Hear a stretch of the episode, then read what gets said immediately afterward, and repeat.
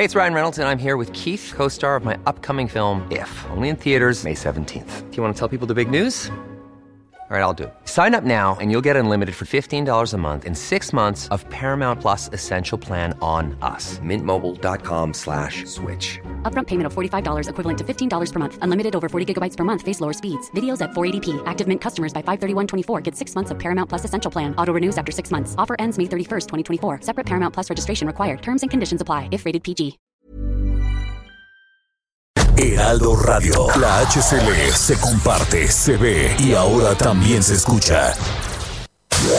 Inicia las noticias de la tarde con Jesús Martín Mendoza en Heraldo Radio.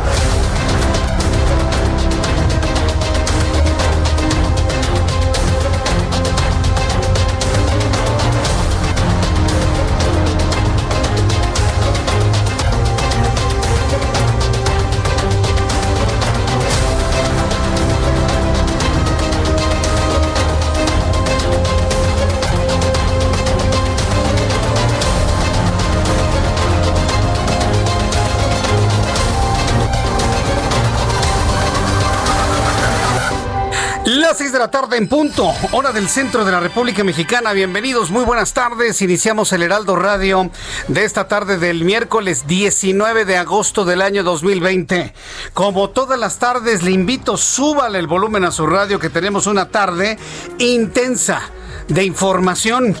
En las últimas horas han ocurrido muchas cosas en México y en el mundo y estamos listos para informarles. Súbale el volumen a su radio. Soy Jesús Martín Mendoza y le informo en resumen. El Instituto Mexicano del Seguro Social, el I M S S, aseguró que de dos mil dieciocho a dos mil diecinueve las delegaciones de Campeche, de Yucatán, de Quintana Roo firmaron cincuenta y seis contratos con la empresa comercializadora Integral Raifur, cuyo socio mayoritario es Rafael Jesús Carabeo, quien aparece en el video del dinero en el Senado, pues recibiendo la lana. Esto en el argot social se llama, le salió el tiro por la culata. Alguien filtra el video desde lo más alto del gobierno, porque a mí que no me vengan con que no saben, a mí que no me vengan con que el fiscal no sabe, el fiscal... Eh, Eh, Gertz Manero, Alejandro Gertz Manero, que no sabe. Ay, no, quién sabe de dónde salió. A mí, a nosotros y a usted y a mí, que no nos vengan con eso, que no insulten nuestra inteligencia. Lo digo por tercer día consecutivo. Que no piensen que en México la sociedad y la opinión pública es tonta. Sabemos perfectamente de bien de dónde vienen las filtraciones. Lo sabemos perfectamente bien. Bueno, pues filtran un video donde aparece uno de sus principales contratistas para el Seguro Social. ¿Cómo la ve? Sí, aparecen panistas y aparecen políticos de viejo cuño y aparecen de otros partidos políticos, pero también gente que le vende servicios y productos a Morena. ¿Cómo la ve? Todos están embarrados, como dijera mi abuela. Todos, absolutamente. Entonces, bueno, pues es el asunto más comentado. Vamos a estar muy atentos de las reacciones del Instituto Mexicano del Seguro Social, que lo menos que debería hacer, así como el gobernador de Querétaro tuvo que destituir a su secretario particular, yo creo que por lo menos, por lo menos el Seguro Social debería de cancelar todos los contratos con Rafael Jesús Carabeo y la empresa a la que representa, por lo menos. Por lo menos. Ay, es que son insumos para el COVID. No importa. Si quieren estar en congruencia con lo que dice López Obrador de no a la corrupción, tendrían que hacer eso pues prácticamente de inmediato, ya. Debería ser la nota en este momento, debería ser la nota con la que se cierre el día. Cancelar todos los contratos que tengan que ver con las empresas que sean representadas por Rafael Jesús Carabeo. Les salió el tiro por la culata. Ahora entiendo por qué el presidente ha tenido esa mirada desde hoy en la mañana. ¿Quiere verla? Está en mi cuenta de Twitter, arroba Jesús Martín M X. También informó que la Alianza Federalista propone un plan de uno punto cinco billones de pesos para enfrentar el COVID. Los diez gobernadores que forman parte de la Alianza Federalista le han propuesto al presidente de este país hacer una estrategia nacional de reactivación económica con un millón de millones, quinientos mil millones de pesos para hacer frente a los efectos del COVID diecinueve. Vamos a escuchar lo que opinó en su momento la propia secretaria de Gobernación, la señora Olga Sánchez Cordero. Esto fue lo que comentó. Quiero compartirles lo que el presidente de la República expresó a los miembros de la CONAGO ante las circunstancias que vivimos por la crisis derivada de la pandemia. Tenemos una crisis de salud, sí, y tenemos una crisis económica también, pero lo que es importante recalcar, y lo dijo el secretario de Hacienda, no obstante la crisis económica, no tenemos, y subrayo, no tenemos una crisis financiera. Tenemos una crisis económica, pues por el cierre de las empresas prolongadamente, por la pérdida de empleos que ya se están recuperando, pero no hay una crisis financiera, y eso es una gran noticia. No hay una crisis financiera. ¿A quién le cree usted? ¿A la secretaria de Gobernación o Juan Musi, nuestro analista financiero? Qué complicado, ¿verdad? Sí, porque eso de que alguien me diga, no, es que yo no le creo a la secretaria de Gobernación, es algo muy delicado. Pero uno es el discurso, obviamente político, de la secretaria de Gobernación, que está finalmente en su papel, y los análisis que hemos visto y que hemos escuchado aquí en el Heraldo Radio con Juan Musi. Entonces usted es completamente libre de darle el peso específico a cada una de las dos posiciones, por supuesto diametralmente opuestas. En otra de las noticias que le presento esta tarde, Alonso Ancira, presidente de Altos Hornos de México, logró un amparo definitivo contra una orden de aprehensión emitida en su contra el veinticinco de mayo pasado, apenas hace unos cuantos meses, aunque la Fiscalía General de la República ya avisaron que lo van a impugnar. También le informo en este resumen de noticias que la Comisión Federal de Protección contra Riesgos Sanitarios, la COFEPRIS, será degradada a nivel de dirección para reportarla a la Subsecretaría de Prevención y Promoción a la Salud, encabezada por Hugo López-Gatell, y es uno de los asuntos que han llamado poderosamente la atención. Para que vea usted la, pues, ¿cómo calificarla? Necedad, terquedad, soberbia del presidente de la República. Está viendo que hasta sus mismos colaboradores, hasta los mismos integrantes del gabinete de López Obrador le dicen, oiga, presidente, ya quite a López-Gatell, ¿eh? Nos está generando más problemas que soluciones. La propia secretaria de Gobernación, que ha tenido que resolver problemas de política interna generados por López-Gatell. Los gobernadores de la República Mexicana, que no le creen ni una ni un punto ni una coma a López-Gatell. Está su credibilidad desgastadísima. ¿Y qué es lo que hace el presidente? Premiarlo hasta con trece subsecretarías, poniéndolo como amo y señor, por arriba inclusive del florero de Jorge Alcocer. Jorge Alcocer, el secretario de Salud, es un florero, y pagarle a un tipo que no hace absolutamente nada, que no trabaja, es corrupción, lo vuelvo a decir. Deben destituir a Jorge Alcocer, no hace nada el señor. Y pagarle a alguien que no trabaja, a alguien que no resuelve, a alguien que no funciona, eso es corrupción aquí y en China. ¿Y qué forma de decirle a la opinión pública? No me importan sus opiniones. Es más, va más, más poder, más responsabilidad a López-Gatell. Esa es la respuesta. No se asombre, ¿eh? No se asombre. Este tipo de cosas así las vamos a tener. Mientras más critiquemos los desatinos del presidente de la República, más los va a hacer. Al doble, al triple, al quíntuple. Acostumbrémonos, ¿eh? Es más, ya deberemos estar acostumbrados con los veinte años que tiene de candidato a la presidencia de la República. Sí, sigue siendo un candidato, nada más. Y un juez de la Corte Suprema de Los Ángeles determinó que hay suficientes pruebas para que el líder de la Organización Religiosa Internacional, La Luz del Mundo, Naasón Joaquín García, por cierto, líder espiritual de muchos integrantes de Morena, ¿eh? Uh, no sabe. Lo aman, lo adoran. Lo, lo, lo ven como Jesucristo resucitado, ¿sí? A Joaquín Naasón, ah, claro, uh, no sabe, es más, más que Jesucristo. A este gordito, así, este violador de niños y cochino, cochinón, lo ven algunos como, ay, ¿no? Como venido del cielo, más que Mahoma, más que ese Jesucristo, más que lo que usted me diga. Bueno, pues este individuo, este torvo, Naasón Joaquín García, se va a ir a juicio por los treinta y seis cargos penales que pesan en su contra. No dudaría que algunos lo comparen con lo que eh, sufrió Jesucristo, ¿no? Y liberen a Barrabás, ¿no? Y lo quieren crucificar, ¿no? Pues sí. Es que así, así, así es la fanaticada, ¿no? Cuando está exacerbada la fanaticada, así es. Bueno, ya platicaremos de este asunto, ¿eh? Del violador Naasón Joaquín García. También le informo que el Banco de México publicó las circulares con las reglas y modificaciones para hacer efectivos los ajustes para el destino de los recursos que puso a disposición de las instituciones de crédito para apoyar a pequeñas empresas y personas afectadas por la pandemia. Cuba comenzará la primera etapa del ensayo clínico de una posible vacuna contra el nuevo COVID diecinueve el próximo veinticuatro de agosto y los resultados deberán estar listos en febrero. Ay, muy tarde, señores de Cuba. Ya tenemos la vacuna rusa. Es más, todo lo que ha dicho Marcelo Ebrard, parece que la vacuna rusa llegará primero que la de AstraZeneca, con eso le digo todo. Y después de la rusa llegará la china, y después de la china podría llegar la francesa de Sanofi Pasteur.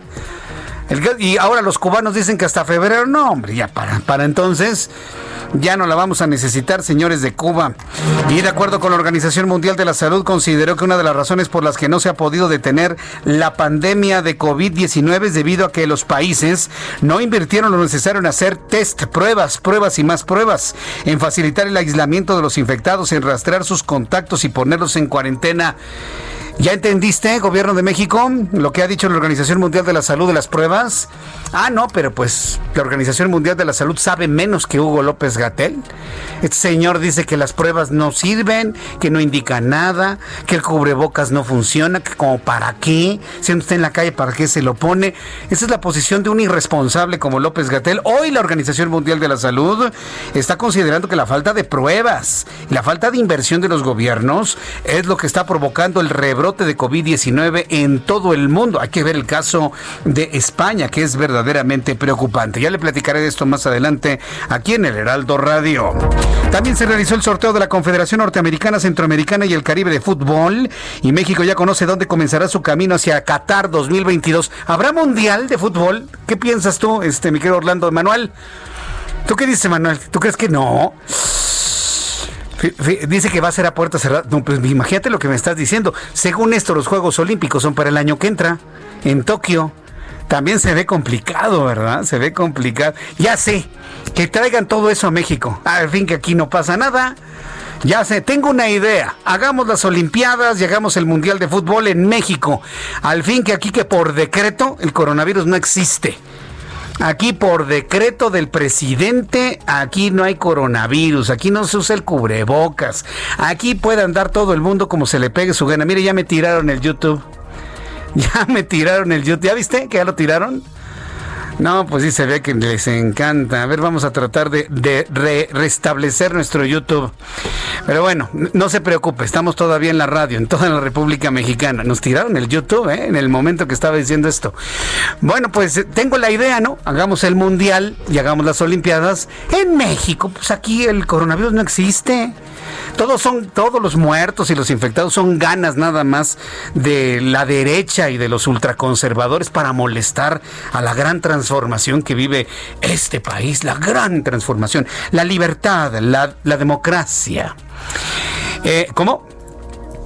Ah, en el, en el dos mil veintiséis va a ser en México. Bueno, para entonces a lo mejor ya, ya aplanamos un poquito la curva. A lo mejor ya para entonces ya le dimos unas cuantas nalgadas y ya la aplanamos a la curva, ¿no? Ay, no, este país de verdad es para el anecdotario.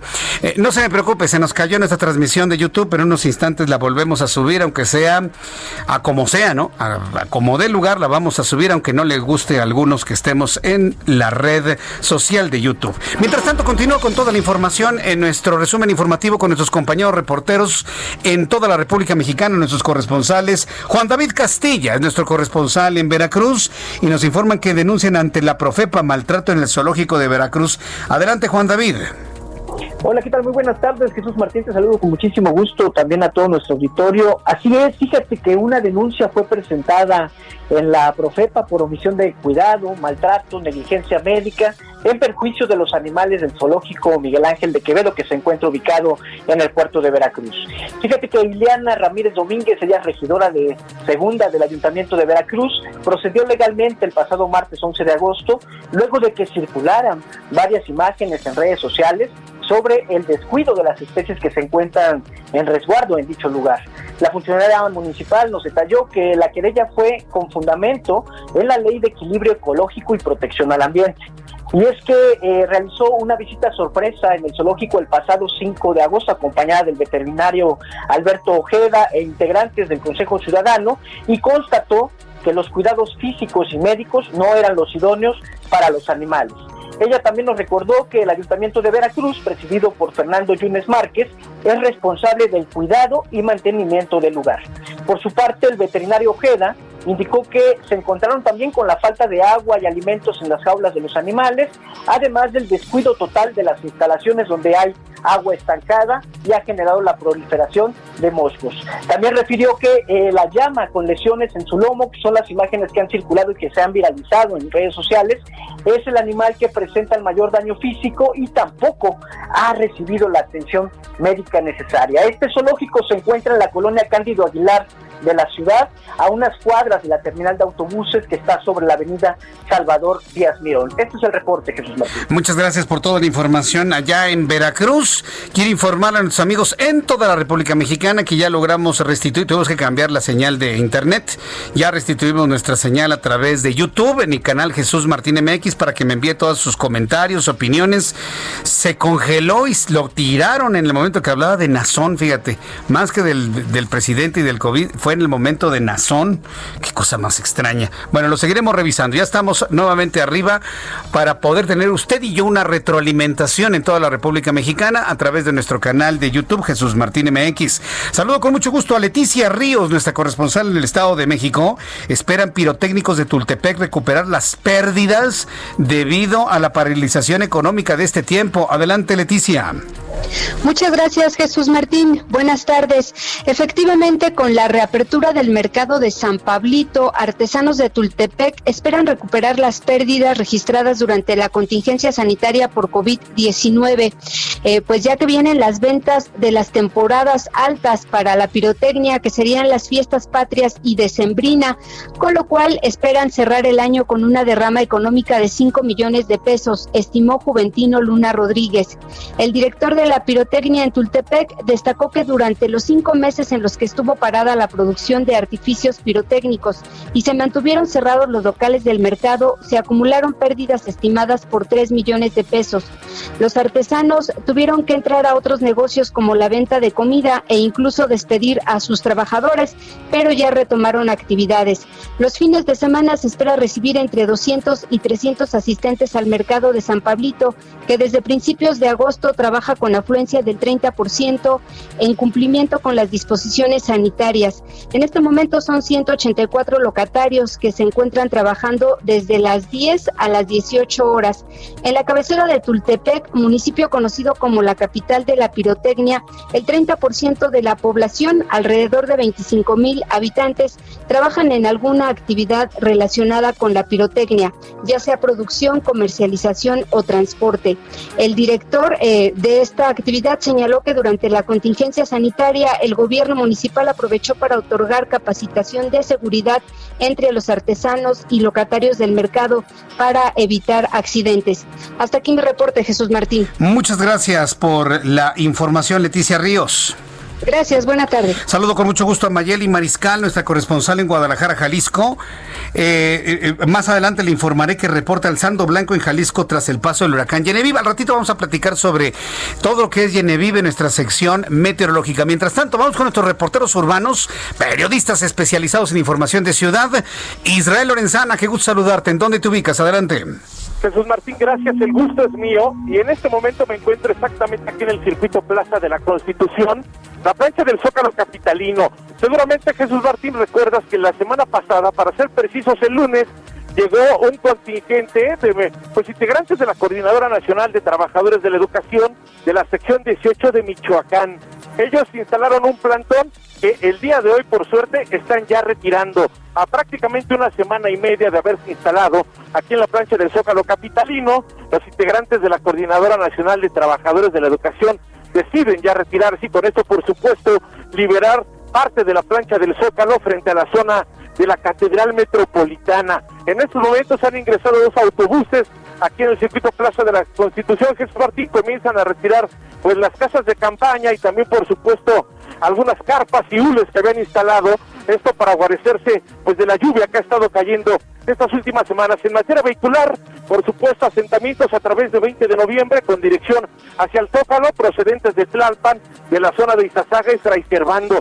No hay que abandonar esta arteria, los vehículos están siendo desviados hacia cinco de febrero, esto con dirección hacia la calle de Tacuba o más adelante hacia República de Brasil. Jesús Martín, la información que te tengo. Muchas gracias por la información, Israel. Hasta luego. Israel Lorenzana con esta información. Vamos con mi compañero Daniel Magaña Magaña en otro punto del Valle de México. Adelante, Daniel Magaña, gusto en saludarte.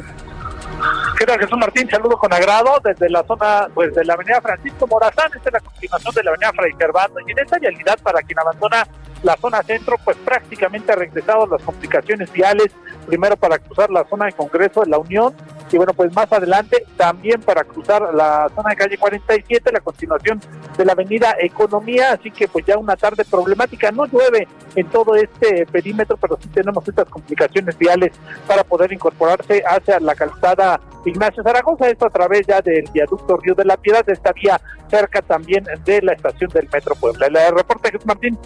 Muy buena tarde. Muchas gracias por la información, Daniel. Continuamos atentos. Continuamos atentos con toda la información. Son las seis con diecinueve, las seis de la tarde con diecinueve minutos, hora del centro de la República Mexicana, en este diecinueve de agosto de dos mil veinte. Envío un saludo a todas las personas que están celebrando algo importante en este día de hoy, pero también importante saber lo que ocurría un día como hoy, diecinueve de agosto, en México, el mundo y la historia. Abraham Arreola. Bienvenidos, ya estamos en miércoles y esto es un día como hoy en la historia. mil novecientos diecinueve, Afganistán logra la total independencia del Reino Unido. mil novecientos sesenta, la Unión Soviética lanza al espacio el satélite artificial Sputnik cinco. ¿Que por qué te suena el nombre de Sputnik cinco? Ah, eso es porque Rusia le ha puesto ese nombre a su vacuna contra el coronavirus, el COVID diecinueve, la cual se considera, pese a todas las polémicas, la primera vacuna en la historia de esta pandemia. De ahí que se asegura, solo los rusos lo sabrán. dos mil diez. En Estados Unidos se retiran dos semanas antes de lo previsto la mayor parte de las tropas de combate de Irak, lo que se consideró como el fin de aquella guerra. Mientras tanto, en México, en mil ochocientos cuarenta y siete inició la batalla de Padierna contra el ejército estadounidense en las afueras de la Ciudad de México, en Padierna, entre el barrio de San Ángel, Contreras y Tlalpan.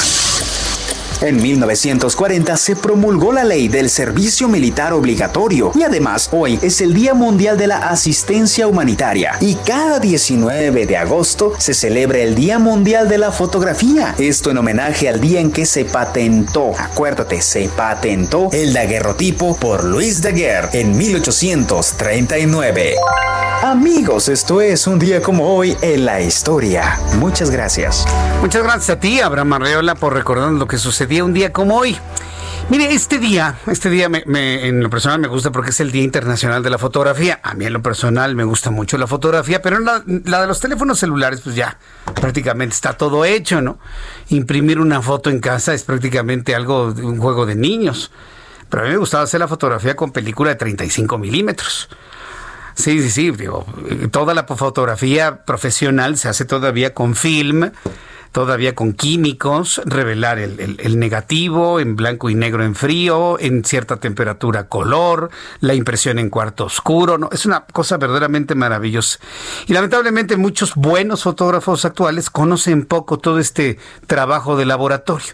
Así que a los fotógrafos profesionales que aman la fotografía y que les gusta estar en el cuarto oscuro o en el cuarto rojo, revelando negativos, revelando eh, sobre papel, pero sobre papel fotográfico, foto, foto. gráfico, que utilizan luz para tener esta impresión y de esta manera lograr una técnica de una buena impresión, buenas fotos así, pues muchas felicidades hoy día, hoy día de la fotografía.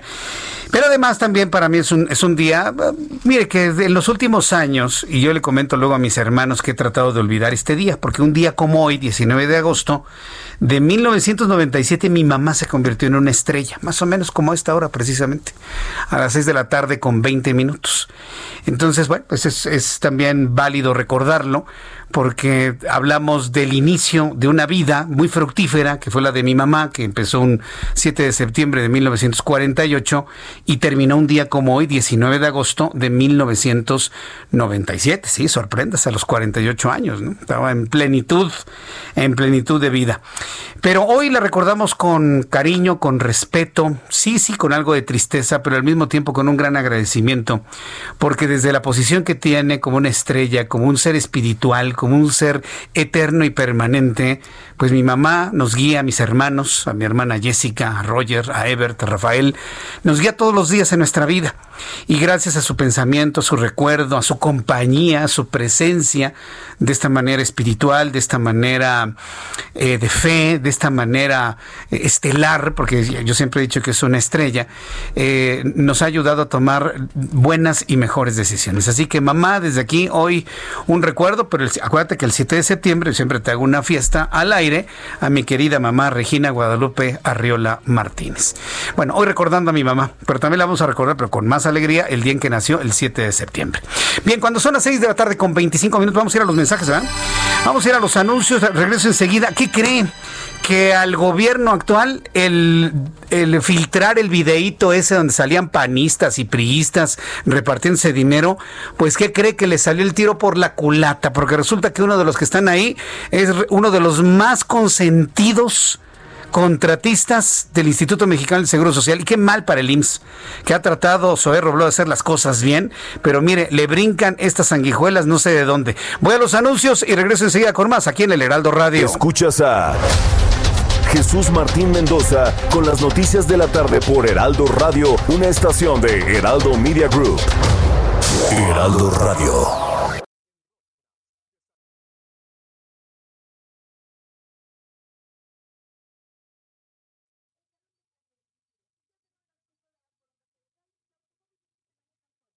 Heraldo Radio.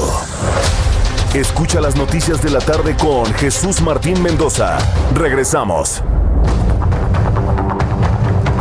Ya son las seis de la tarde con treinta minutos, las seis de la tarde con treinta minutos, hora del centro de la República Mexicana. Me están diciendo que no di el pronóstico del tiempo, me están diciendo que no di. R- rápidamente nada más les informo cómo vamos a estar en materia de pronóstico del tiempo. El Servicio Meteorológico Nacional, para que usted lo vaya comentando, lo vaya usted tomando en cuenta, el Servicio Meteorológico Nacional nos informa sobre las condiciones que seguirán provocando lluvia en toda la República Mexicana. Estamos observando la onda tropical número veintinueve, que por cierto está causando una precipitación pluvial muy importante en la península de Yucatán, pero nuestros ojos están sobre el desenvolvimiento de Genevieve, eh, una onda tropical a veintinueve y canales de baja presión. En el boletín más reciente del Servicio Meteorológico Nacional se informa que Genevieve seguirá ocasionando lluvias intensas a puntuales, lluvias torrenciales en Baja California Sur. Ya llegó, bueno, se acercó lo más posible a la zona de la zona turística de Baja California Sur, Sinaloa y Nayarit, así como lluvias fuertes y muy fuertes en Durango. Eh, desde las cuatro de la tarde, Genevieve Genevieve ha reducido la fuerza de sus vientos para ubicarse en una categoría uno que se ha localizado a ciento setenta kilómetros al sur de Cabo San Lucas, presentando desplazamiento hacia el nor-noroeste, y sus extensas bandas nubosas ocasionan lluvias puntuales torrenciales en Baja California Sur, puntuales en Sinaloa y Nayarit, eh, lluvias fuertes en Durango. Tenemos también un canal de baja presión extendido sobre el centro del país en interacción con el paso de la onda tropical número veintinueve sobre el sur del territorio nacional, ocasionarán lluvias puntuales intensas en Guerrero, así como muy, fu- como muy fuertes en Colima, Michoacán, Guanajuato, Estado de México, Ciudad de México, Morelos y el Estado de Puebla. Para mañana, Genevieve, como huracán, continuará desplazándose lentamente en paralelo a las costas de la península de Baja California. Sus extensas bandas nubosas generan lluvias intensas a puntuales en toda la región, y lo, lo más seguro es que para mañana ya le esté hablando de una tormenta tropical. Que baje. que baje la intensidad de la tormenta tropical. Bien, decirle que en materia de pronóstico del tiempo, el pronóstico para ciudades como Monterrey, Nuevo León, muy soleado allá en Monterrey, la temperatura mínima en veinticinco, la temperatura máxima para mañana en treinta y dos. En eh, Jalisco, en Guadalajara, en Guadalajara, Jalisco, la temperatura mínima para el día de mañana estará en diecisiete, la máxima en veintinueve. Y aquí en la capital del país, el termómetro en este momento está en veinte grados, la temperatura mínima oscilará entre doce y trece, y la máxima para mañana veinticuatro grados Celsius.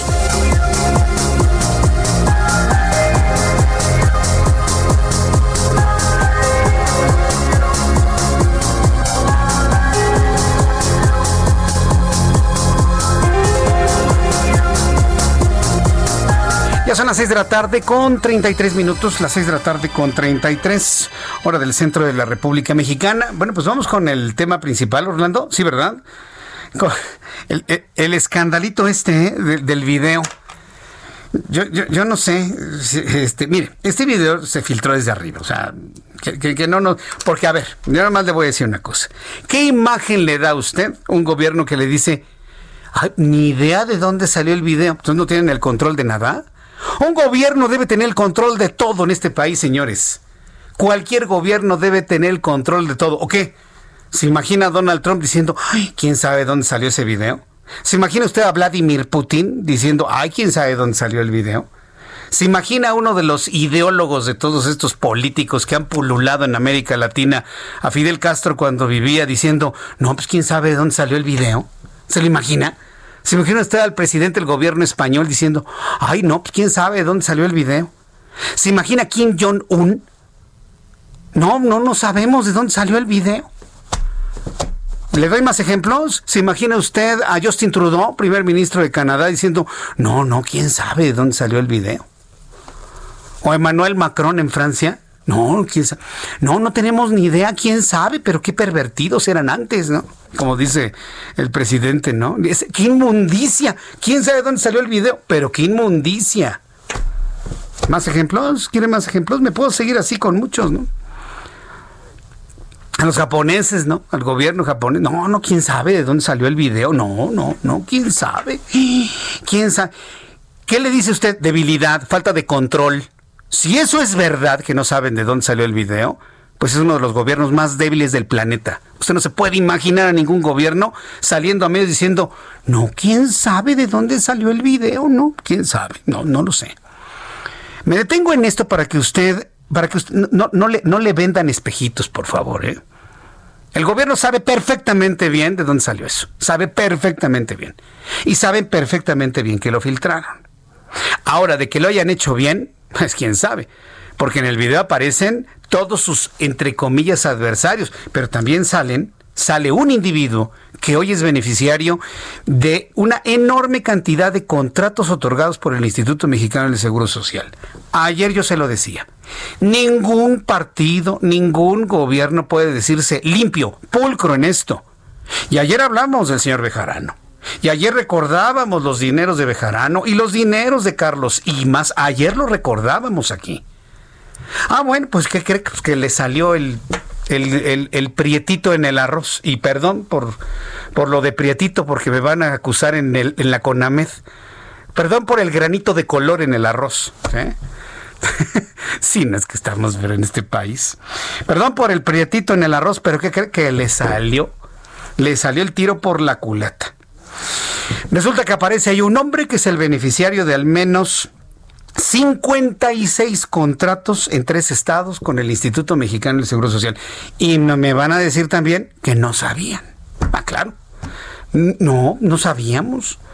Entonces, ¿cuál es el control? ¿Cuál es el nivel de, de, de, de control de las cosas que tiene este gobierno? Eso es lo que más me preocupa, porque si no controlan esto, si no saben de dónde viene un video, si no saben con quién están haciendo contratos, cualquier cosa puede pasar aquí, ¿eh? Por lo tanto, a mí me cuesta mucho trabajo creerlo. Yo sí creo que saben quién es quién y de dónde sale el video. Yo sí lo creo, porque no los creo tontos. Llegaron finalmente a la presidencia, ¿no? Entonces sí lo saben. Pero pues esta idea de comportarse exactamente como el P R I, exactamente como el P A N cuando eran gobierno. Digo, hablando de lo que ellos mismos desprecian, ¿no? El caso es que ha sido una verdadera vergüenza. Bueno, ha sido el hazmerreír el asunto del video. Porque sí, aparecen personas que tienen que responder por los hechos y hasta el P A N puso denuncias. ¿Y qué tal con este hombre de los, con, de los eh, contratos con el Seguro Social? El Instituto Mexicano del Seguro Social confirmó que desde dos mil dieciocho al dos mil diecinueve las delegaciones de Campeche, Yucatán y Quintana Roo han firmado cincuenta y seis contratos con la empresa comercializadora Integral Raifur S A D C B, en la cual Rafael Jesús Carabeo Opengo es el socio mayoritario. Ni siquiera es un socio minoritario, es mayoritario, es casi dueño prácticamente de Raifur. Carabeo Pengo es uno de los individuos que aparecen en el video recibiendo pacas de fajos o fajos de billetes presuntamente para el, presuntamente para el pago de sobornos a legisladores para la aprobación de reformas.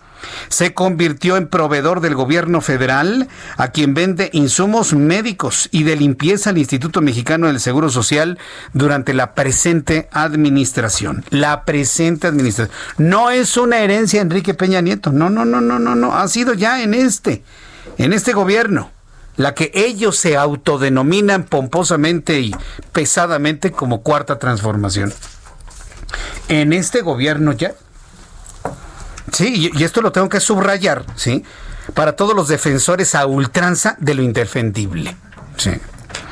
Sin embargo, en una tarjeta informativa, el Instituto Mexicano del Seguro Social informó que de manera centralizada no ha hecho compras con esa sociedad y los cincuenta y seis contratos son para la compra de material de curación y aseo, lo que sea. El hombre se ha vuelto rico gracias a una serie de contratos firmados, algunos inclusive en adjudicación directa. Bien hechos los contratos, mal hechos los contratos. Lo único que se señala aquí es que este hombre, que se llama Jesús, Rafael Jesús Carabeo Pengo, es uno de los personajes que recibe los fajos de dinero. Y eso pone en entredicho su calidad moral. En un gobierno que habla el presidente, la moralidad, y están moralmente derrotados. Pues también ellos están moralmente derrotados, ¿eh? Esto los pone moralmente derrotados, completamente. Porque son ellos los que prometieron un cambio, son ellos los que prometieron no hacer corrupción, son ellos los que prometieron hacer de las cosas algo diferente en este país y son tan iguales. Y esto yo se lo he dicho desde hace muchos años, ¿eh? Son tan iguales, son tan iguales. Bueno, pues tengo en la línea telefónica a Mauricio Curi, senador del Partido Acción Nacional. Y lo he invitado a Mauricio Curi porque, bueno, hoy otra de las noticias, sin duda alguna, importantísimas, fue la reacción del gobernador de Querétaro. Hoy estuvo el presidente de la República allá en Querétaro y que Francisco Domínguez le contó sobre este video del que estamos hablando, que ha resultado un tiro por la culata, en donde están relacionando al que era secretario particular del gobernador de Querétaro. Le contesta, pero bien y bonito. Se han vuelto virales en las redes sociales los gestos, las muecas, las miradas de Andrés Manuel López Obrador mientras hablaba el gobernador queretano, que decía: a mí no me van a poder señalar absolutamente nada, nada, somos el gobierno más eficiente de este país, no me pueden señalar absolutamente nada, mientras que López Obrador lo miraba por momentos de una manera muy extraña. Lo voy a dejar en esos términos. Usted véalo en mi cuenta de Twitter, arroba Jesús Martín M X. Mauricio Curi, me da mucho gusto saludarlo. Bienvenido, muy buenas tardes. ¿Cómo te va? Muy buenas tardes. Siempre es un gusto platicar contigo. Con, con ¿Qué, ¿Qué día hoy, no? De noticias, ¿qué día hoy? Primero con sí. La respuesta del gobernador de Querétaro. Qué valiente, ¿eh? No, no, no, no. Qué, qué, qué, qué valiente, porque no muchos se atreven a decir las cosas así de frente al presidente de la República. Y luego el video que estábamos comentando. ¿Cuál es la posición del P A N, sobre todo lo, lo ocurrido en la conferencia matutina del día de hoy, Mauricio Curi? Bueno, yo creo que yo creo que fue muy claro el gobernador, y yo me quedo con su dicho, y creo que lo que hice es cierto. En Querétaro tiene cero eh, observaciones por la parte del E F E, ha sido es un es un ejemplo a nivel nacional, y todo lo que se ha hecho en Querétaro en tema de transparencia son, va, va número uno a nivel a nivel nacional, y qué raro que saquen este tipo de acusaciones un mes antes que empieza el periodo electoral. Y pues todo eso nos dice pues que hay algo raro atrás, y más bien hay que ver, yo creo, en lo personal, que hay que ver para adelante lo que está sucediendo en el país. Hay que platicar sobre lo verdaderamente importante, que es el tema de que el falta de empleos, el tema de la salud y el tema de la inseguridad, que este gobierno no ha podido dar un solo resultado y no lo va a dar porque no tiene ni estrategia. Sí. Ahora, eh, ¿cuál será el interés de la presente administración o de algún área específica de la presente administración para torpedear una, una administración extraordinaria como la de Francisco Domínguez Servién en Querétaro? Mira, yo creo eso que lo vea, que, le, que, le, que estoy seguro. Mira, sale un video que dicen que le había sacado una persona, después esa persona dice que él no lo sacó, y después dice que la fiscalía no, no forma parte de la carpeta, pues te dice que hay algo sumamente raro. Pero ya mira, de, de verdad, yo sí estoy convencido que el gobernador ya habló, habló fuerte y habló bien, y ahora que, que, que con esto pues, hay que sacar para adelante, que nuestro Gracias. y que nuestro el, el gobernador de Querétaro, que ya fue muy claro, y que más bien ahora hay que ver pues, cómo sacamos adelante el país. Incluso lo más importante es buscar la unión entre los mexicanos, mm. que lo que estamos viendo todos los días, que cada vez está polarizando más. Sí, sin duda. Yo, yo creo que el, ese es el, el mensaje propositivo de, de todo esto. Finalmente, supe que tuvo algún encuentro privado el presidente con el gobernador queretano. ¿Trascendió algo de lo que se dijeron ya en privadito ahí entre ellos dos? No lo sé, te puedo decir que sé que hay una buena relación entre los dos. El gobernador ha buscado siempre puentes de comunicación mm. con el gobierno federal. Bien. Y la, francamente no, no no he tenido ninguna conversación ni con el gobernador ni con nadie cercano uh-huh. al equipo del presidente. Ahora, ¿cuál es la posición del P A N ahora con este asunto del video? Ayer platicaba con Xóchitl Gálvez y había presentado denuncias para que se, se, se aclararan las cosas. Marco Cortés dijo que no hay ningún síndrome de Bejarano en el Partido Acción Nacional. Esto es una guerra sucia, finalmente, con un video que supuestamente nadie sabe de dónde salió, pero creo que todos sabemos perfectamente bien que estas cosas se filtran desde arriba, Mauricio Curi. ¿Cuál es la posición del P A N? Pues hay muchas especulaciones, por supuesto que nosotros sí hay, que se investigue a fondo. Por ejemplo, ayer me decían que si hay una comisión de la verdad, pues sí, que sea una comisión de la verdad, pero para todo. Uh-huh. Para, también para ver el tema de Bartlett, el tema de Ana Guevara, el tema de lo que se ha visto en, en temas, por ejemplo, del aeropuerto... el aeropuerto del acero, uh-huh. pues todo lo que está sucediendo. Entonces, por supuesto que estoy convencido que así tiene que ser y tenemos que ir a las últimas consecuencias. Y nuestro país necesita instituciones fuertes para que se pueda ver, eh, para que no, no sean solamente dichos o especulaciones, sino que una institución fuerte nos diga que lo que está sucediendo, y si hay un acto de corrupción, por supuesto que se castiga. Qué bueno que están ustedes en, en esa posición, y ayer lo dijo Marco Cortés, se lo pregunto a Mauricio Curi, caiga quien caiga. Pues claro, mira, yo llevo poco tiempo en la, en la política, yo antes era empresario, eh, yo fico, yo por eso me metí a esto, porque no estaba de acuerdo en cómo estaban manejando las cosas. Lo que sí te puedo decir una cosa, no quiero el México como estaba antes del dos mil dieciocho, pero el México que tenemos ahorita es mucho peor que como estaba en el dos mil dieciocho. Sí, hay muchas cosas que verdaderamente nos nos preocupan. Pero bueno, pues lo que necesitamos es seguir trabajando, seguir luchando, seguir yendo hacia adelante. Hay proyectos en el país. ¿Cómo vamos a sacar proyectos de infraestructura, por ejemplo, como el tren México-Querétaro? ¿Qué, qué, qué tenemos de eso, Mauricio Curi? Mira, hoy lo comentó el presidente. Sí. Me dio gusto, por ejemplo, que, que se empiece a tomar el tema de un tren que ya se tome en cuenta la iniciativa privada. Hay que decirlo, un tren en ninguna parte del mundo es un tren sustentable, es decir, es un tren que sea negocio, no, no es negocio en ninguna parte del mundo. Por lo tanto, sería muy muy muy poco probable que la iniciativa privada, si no tiene exenciones fiscales o apoyos por parte del gobierno federal, pudiera meterle. Lo que es importante es que en esta eh, en esta vía que ya está liberada, que es de la carretera más importante del país, la más trans, la, la más transitada, pues se pueda manejar mucho más grande la vía, porque es muy peligrosa y ya está rebasadísima esta vía de la carretera cincuenta y siete, que es la que llega hasta Nuevo Laredo. Entonces, creo que es muy importante meterle dinero y, y, y buscar socios comerciales, claro, pero donde pueda ser rentable, porque en un, un tren, si no le, si no mete dinero o subsidios por parte del gobierno federal, es muy poco probable que el tren se pueda manejar. Por supuesto que lo mismo estoy diciendo para el tren de, de, de allá de... de, de del sureste, es decir, sería mucho menos costoso para el país hacer un tren México-Querétaro uh-huh. que un tren que se está haciendo allá en la península, porque eso lo que va a hacer pues es no solamente lastimar el medio ambiente, sino aparte no hay mercado. Allá, acá hay una gran cantidad, acá tienes alrededor de cuatrocientos cincuenta kilómetros, cerca de cincuenta millones de posibles sí. eh, mercados, y allá solamente tienes un mercado cerca de diez, doce millones de personas. Pues va, a ver qué resulta, porque yo he visto que el presidente de la República, cuando alguien le critica algo, lo hace más fuerte al doble, al triple y al quíntuple. ¿eh? Si le seguimos diciendo ahí de su trenecito Maya, es capaz de poner tres o cuatro vías más. Sí va y va cuádruple, ¿cómo ven? Porque pues sí reacciona. Ya. La realidad es que el, el gobierno es muy, es, Morena es muy necio, pero la verdad es que la realidad es mucho más necia y estoy seguro que la realidad le, le, le está alcanzando. Bien, Mauricio Curi, pues ha sido un gusto platicar en estos minutos aquí en el Heraldo Radio. Eh, vamos a seguir con esta línea de comunicación para ir revisando los temas de todos los días. Por lo pronto, hoy a muchos mexicanos nos dejó un grato sabor de boca el, el gobernador de Querétaro, ¿eh? Porque yo creo que ya era tiempo que alguien le hablara claramente al presidente de la República, eh, dejar a un lado los miedos al personaje más que a la institución presidencial, y dejar las cosas en claro, ¿no? De, de, de todo lo que está en la mesa, eh, Mauricio. Pues yo creo que las cosas como son, y que, la, que, se, que se aclare lo que se tengan que aclarar, y creo que el gobernador ha sido muy claro el día de hoy, como ha sido en, los, en su comportamiento.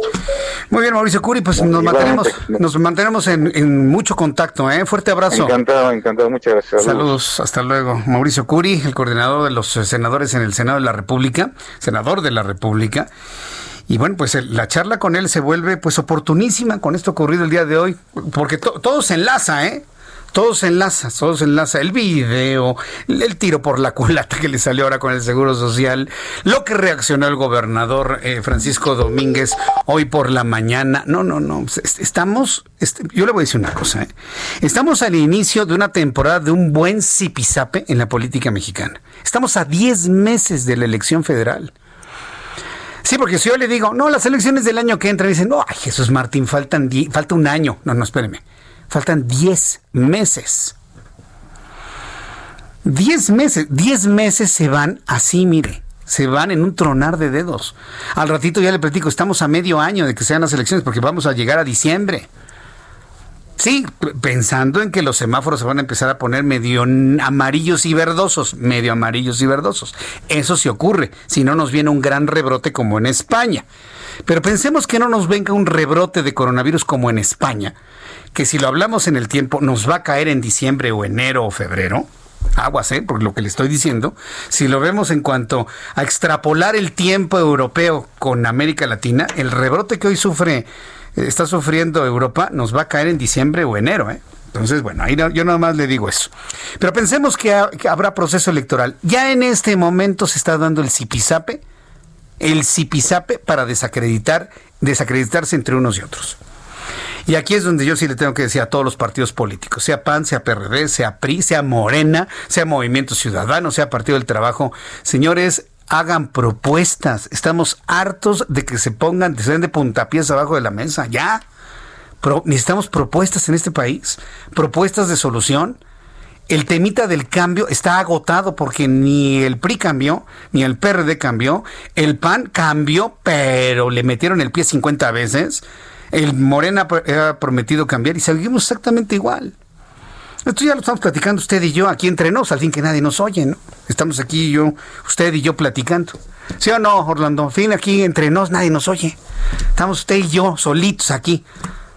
¿Está usted de acuerdo o no está de acuerdo? Vamos a exigirles a los partidos que hagan planes de propuesta, propositivo, porque si nos seguimos peleando... Pero sí, yo entiendo, sí, sí, ya sé, ya sé. Que hay unos que hacen enojar, uff... Vaya que sí, no. Son las seis de la tarde con cincuenta minutos, hora del centro de la República Mexicana. Un poquito más tarde voy a ir con Mayeli Mariscal, nuestra corresponsal en Jalisco, porque están reportando saldo blanco en Jalisco tras el paso del huracán Genevieve. Genevieve ha sido el sistema ciclónico más poderoso de la temporada de ciclones de este año. Ha alcanzado la categoría cuatro en escala Saffir-Simpson. En este momento es escala uno. Estamos ya revisando y evaluando los efectos en Baja California Sur, en la zona turística de Baja California Sur, en la zona de Los Cabos, para poderle informar de manera oportuna. También voy a platicar un poco más adelante con nuestro compañero Gerardo Suárez, reportero del Heraldo Media Group, sobre, bueno, él nos va a reportar sobre los académicos y partidos del P A N y Movimiento Ciudadano que COFEPRIS perdería independencia. Ah, es que es, esto es importante decírselo. Se lo decía Mauricio Curi hace unos instantes. Tenemos un presidente de la República que lo que está haciendo es cuando alguien le critica algo, lo hace igual, más y peor, o con más intensidad. Le hemos criticado a López-Gatell. Vaya, los mismos integrantes de su equipo más cercano le han dicho al presidente, quita a Hugo, ya, ya, ya no, ya no, nadie le cree, lo están golpe- nos está generando problemas internos. Y el presidente, ah, no, no.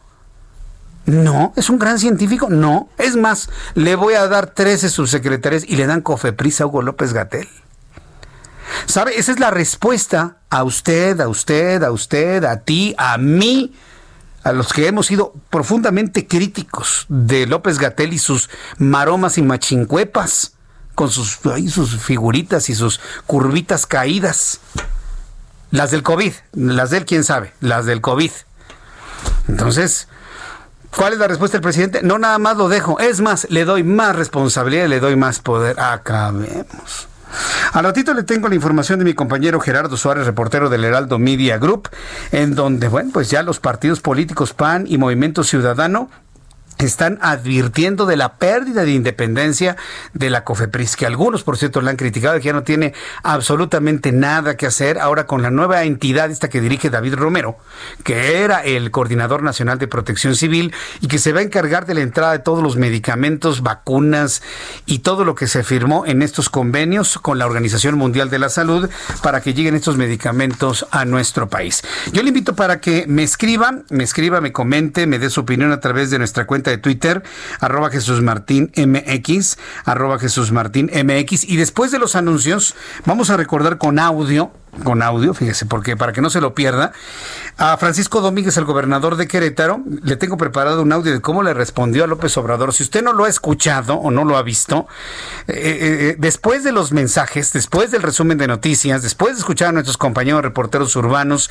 la actualización de los números de COVID, le voy a presentar el audio del gobernador de Querétaro para que vea que todavía hoy, o afortunadamente ya al día de hoy, es posible escuchar a alguien que le responda al presidente de una manera institucional, respetuosa, obviamente, porque en ningún momento fue grosero eh, el gobernador de Querétaro, pero fue muy institucional, fue muy claro, muy claro en su posición ante el, las acusaciones del video que está circulando. Hablaremos de la Alianza Federalista y la propuesta que le han hecho al presidente de la República para destinar dinero para enfrentar el COVID diecinueve. ¿Qué ha dicho el presidente de la República? Le platicaré de todo esto después de los anuncios y le invito para que me escriba a través de nuestras redes sociales, a través de Twitter, arroba Jesús Martín M X. Tenemos una plataforma en YouTube, Jesús Martín M X en YouTube, en donde además de vernos, saludarnos, también tenemos un chat en vivo en donde podemos de alguna manera eh, eh, interactuar usted y yo. Vamos a ir a los mensajes y regreso enseguida con toda esta información y le invito para que me siga escribiendo arroba Jesús Martín M X y en YouTube Jesús Martín M X.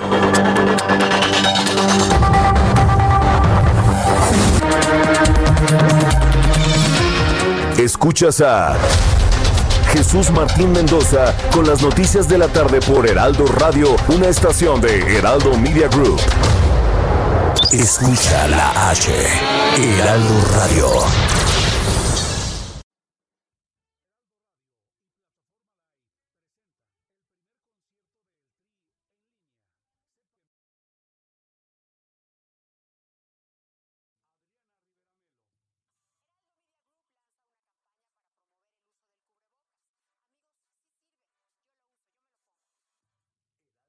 Heraldo Radio, la H que sí suena y ahora también se escucha. Escucha las noticias de la tarde con Jesús Martín Mendoza. Regresamos.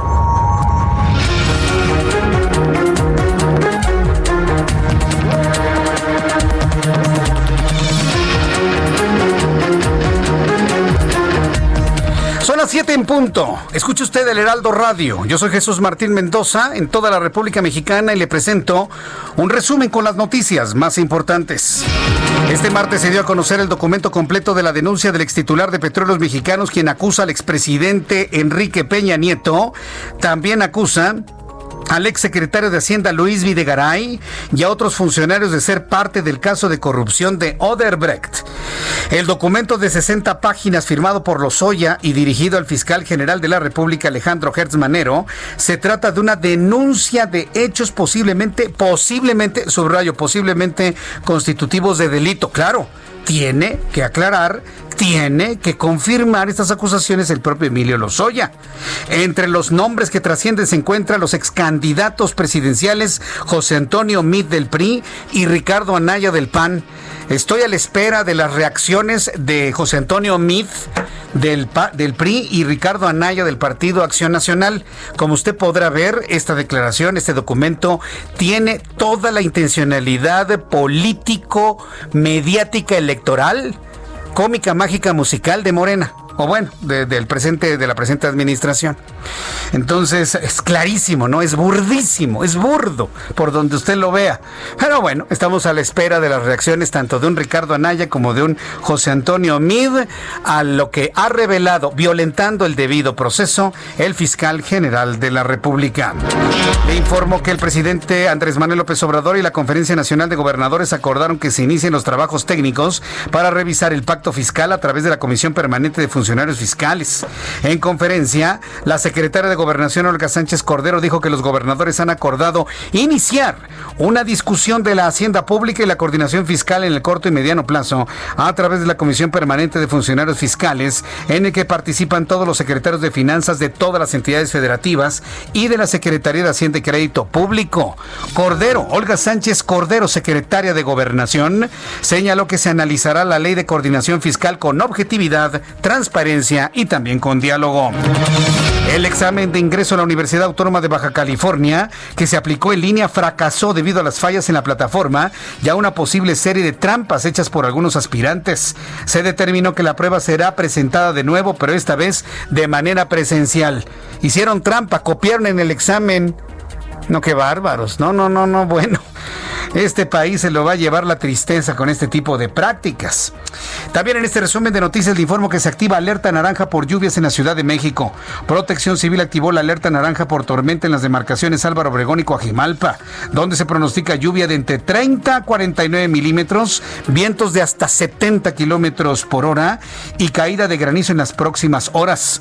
Le informo que la alerta amarilla se mantiene en las alcaldías de Benito Juárez, Coyoacán, Magdalena Contreras, Miguel Hidalgo, Tlalpan, Xochimilco, donde se prevé lluvia y granizo hasta las nueve de la noche, por lo que se recomienda portar paraguas impermeables, barrer coladeras, mantenerlas libres de basura u objetos que las obstruyan, así como no verter grasas en el drenaje porque se tapan.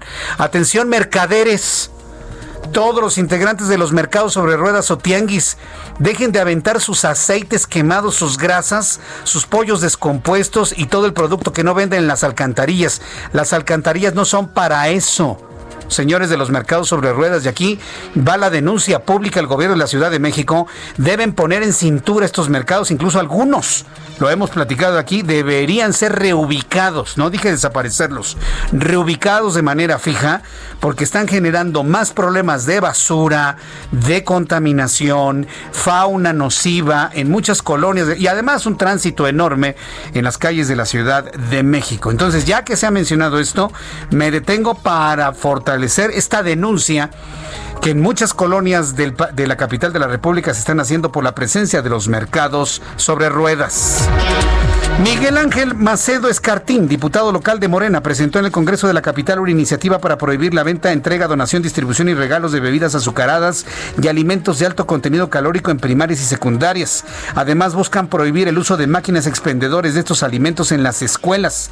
Lo anterior, dijo, con el fin de coadyuvar en la prevención de enfermedades generadas principalmente por sobrepeso y obesidad derivados de consumir alimentos de alto contenido energético y bebidas azucaradas. Esa es una parte, ¿eh? Es una parte. Miguel Ángel Macedo, ¿sabe también por qué los niños y la gente está engordando?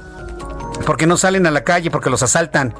Entonces, paralelo a cancelar la venta de ese tipo de productos que le dan trabajo a muchos mexicanos, pónganse a hacer su chamba, denos más seguridad en la calle para que los niños como usted y como yo, cuando éramos niños, salíamos con nuestras bicicletas y nuestros triciclos y salíamos al parque a correr. Hoy no es posible porque nos asaltan y nos matan. Entonces, a ver, señores, antes de hacérselos muy fufurufos de que ya cancelamos los refrescos, denos más seguridad para que los niños salgan a las calles a hacer ejercicio físico, a moverse como cualquier niño.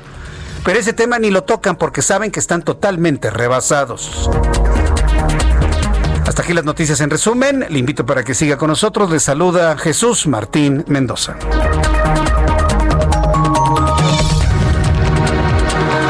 Ya son las siete con seis, las siete con seis horas del centro de la República Mexicana. Oiga, esto último que comenté en el resumen de noticias, ayúdeme a, a promoverlo también. Sí, porque la obesidad es multifactorial. La obesidad es multifactorial. Es una falta de movilidad física. No nada más es porque te tomaste el refresco. O sea, no se trata de satanizar un producto. Usted te toma un refresco una vez a la semana, no le pasa nada. El problema es cuando se lo toma diario. Entonces, para que evitar que la gente tome refresco todos los días, potabilicen el agua en México, señores. ¿Sabían que en muchas partes de la República Mexicana se toma refresco por la ausencia de agua potable, de agua segura para el consumo humano? Ah, bueno, porque está llena de excremento el agua en el país. Entonces la gente prefiere tomarse un refresco porque por lo menos tiene la seguridad que las empresas mexicanas, no son extranjeras, ¿eh? Las empresas mexicanas embotelladoras utilizan agua limpia para sus productos. ¿Que tienen azúcar? Pues sí, sí, lamentablemente tienen mucho azúcar.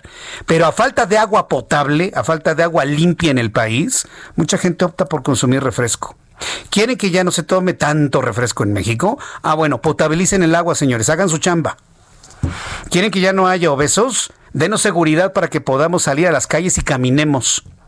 ¿Sabe por qué no caminamos en las calles? Porque nos asaltan, porque nos roban, hasta en los microbuses. Pregúntele a una mamá si deja a sus hijos ir solitos al parque. A ver, los tiene que tener en su casa entretenidos con un celular, con un iPad, los padres de familia, porque en la calle o los secuestran, o los roban, los violan. Hagan su chamba, diputados. No nada más pongan ahí así como que, ay, ya, ya vamos a cancelar las bebidas azucaradas. No, señores, es multifactorial. Y ustedes, como legisladores y los gobiernos, los gobiernos no han cumplido con darnos seguridad para movilizarnos en la calle. No han cumplido con potabilizar el agua para no tomar refrescos y tomar agua potable. Entonces, no me vengan con que ya con eso encontraron la forma de combatir la obesidad. Es una mentira. Lo que ustedes están haciendo es un ataque a empresas que le dan trabajo a mexicanos. Si usted creía que el que hace las papitas, que el que hace los refrescos son güeritos gringos, se equivoca.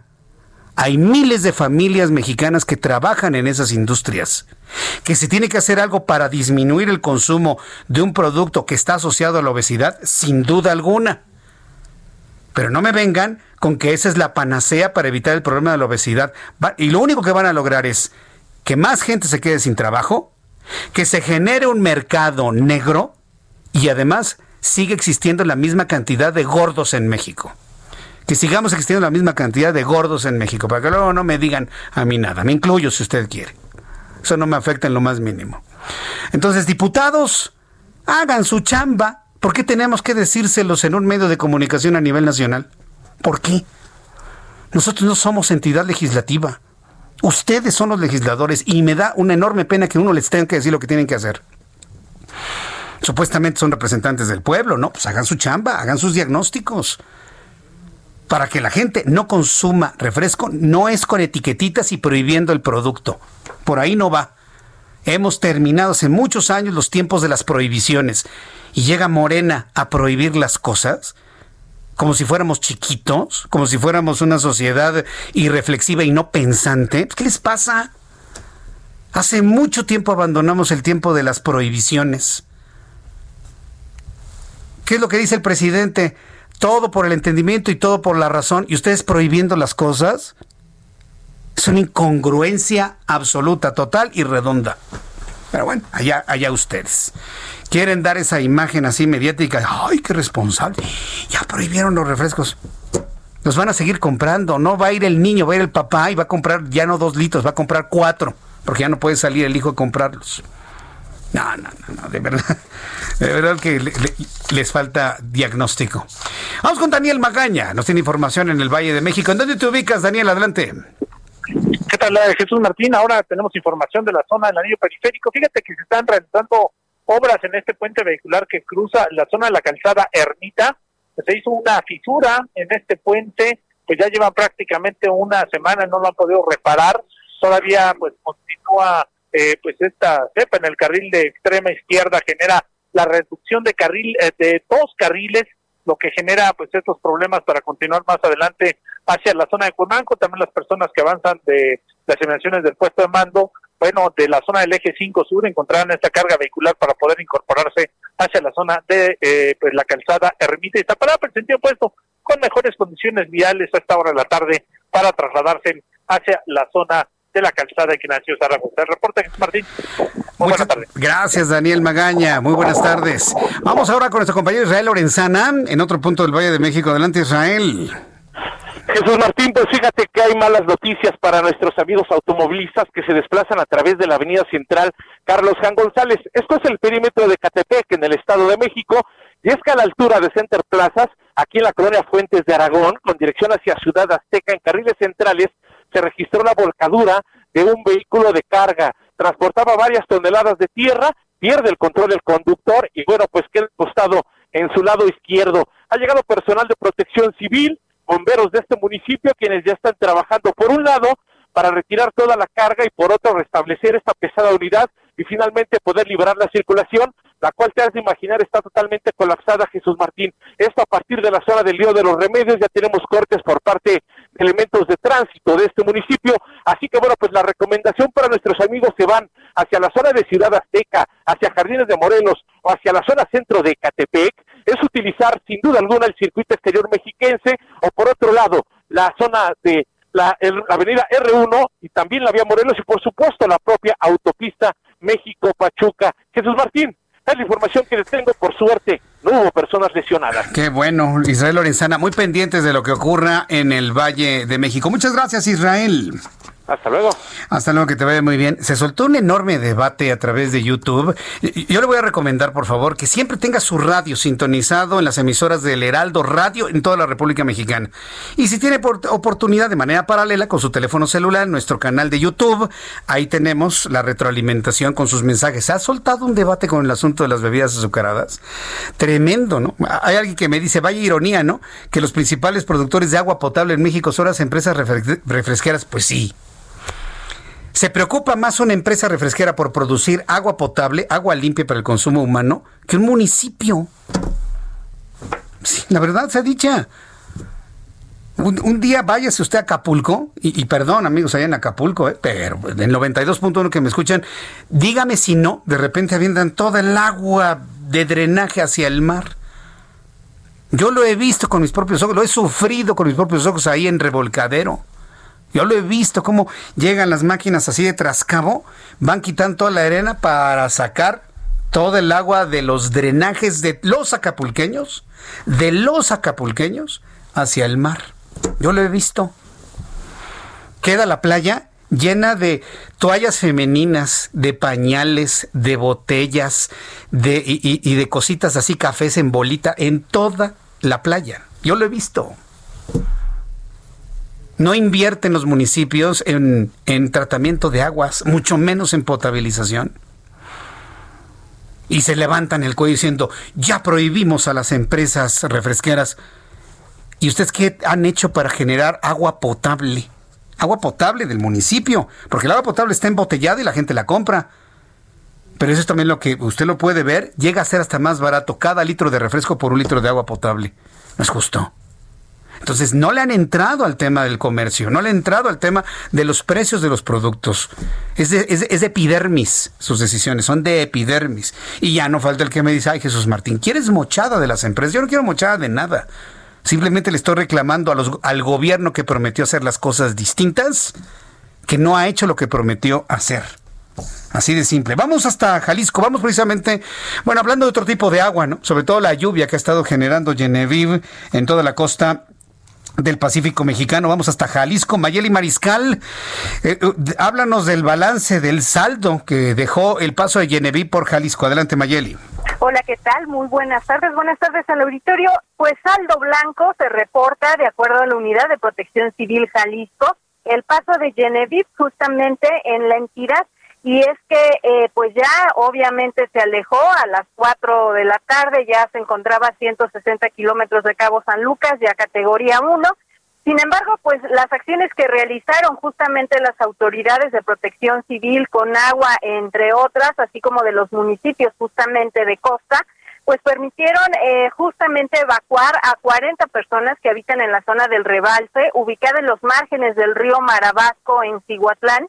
Y eh, pues simplemente lo que dejó a su paso Genevieve fueron lluvias eh, bastante copiosas, incluso aquí en la zona metropolitana se registraron algunas zonas eh, pues eh, justamente con eh, pues agua, inundaciones, sin embargo no pasó a mayores, así es que se reporta justamente saldo blanco aquí en Jalisco. Bien, pues qué bueno que así sucedió. Qué bueno que así sucedió, saldo blanco. Nos mantenemos al pendiente permanentemente, Mayeli. Muchas gracias. Claro que sí, hasta luego. Buenas hasta tardes. luego, muy buenas tardes. Bien, eh, le tengo dos historias que le quiero compartir en este momento cuando el reloj marca las siete con dieciséis. Rápidamente, dos historias. Una... La segunda parte de lo que nos platicaba ayer Raimundo Sánchez Patlán, ¿se acuerdan, no? Lo que nos platicó ayer Raimundo Sánchez Patlán y que publicó en su periscopio de ayer en el Heraldo de México.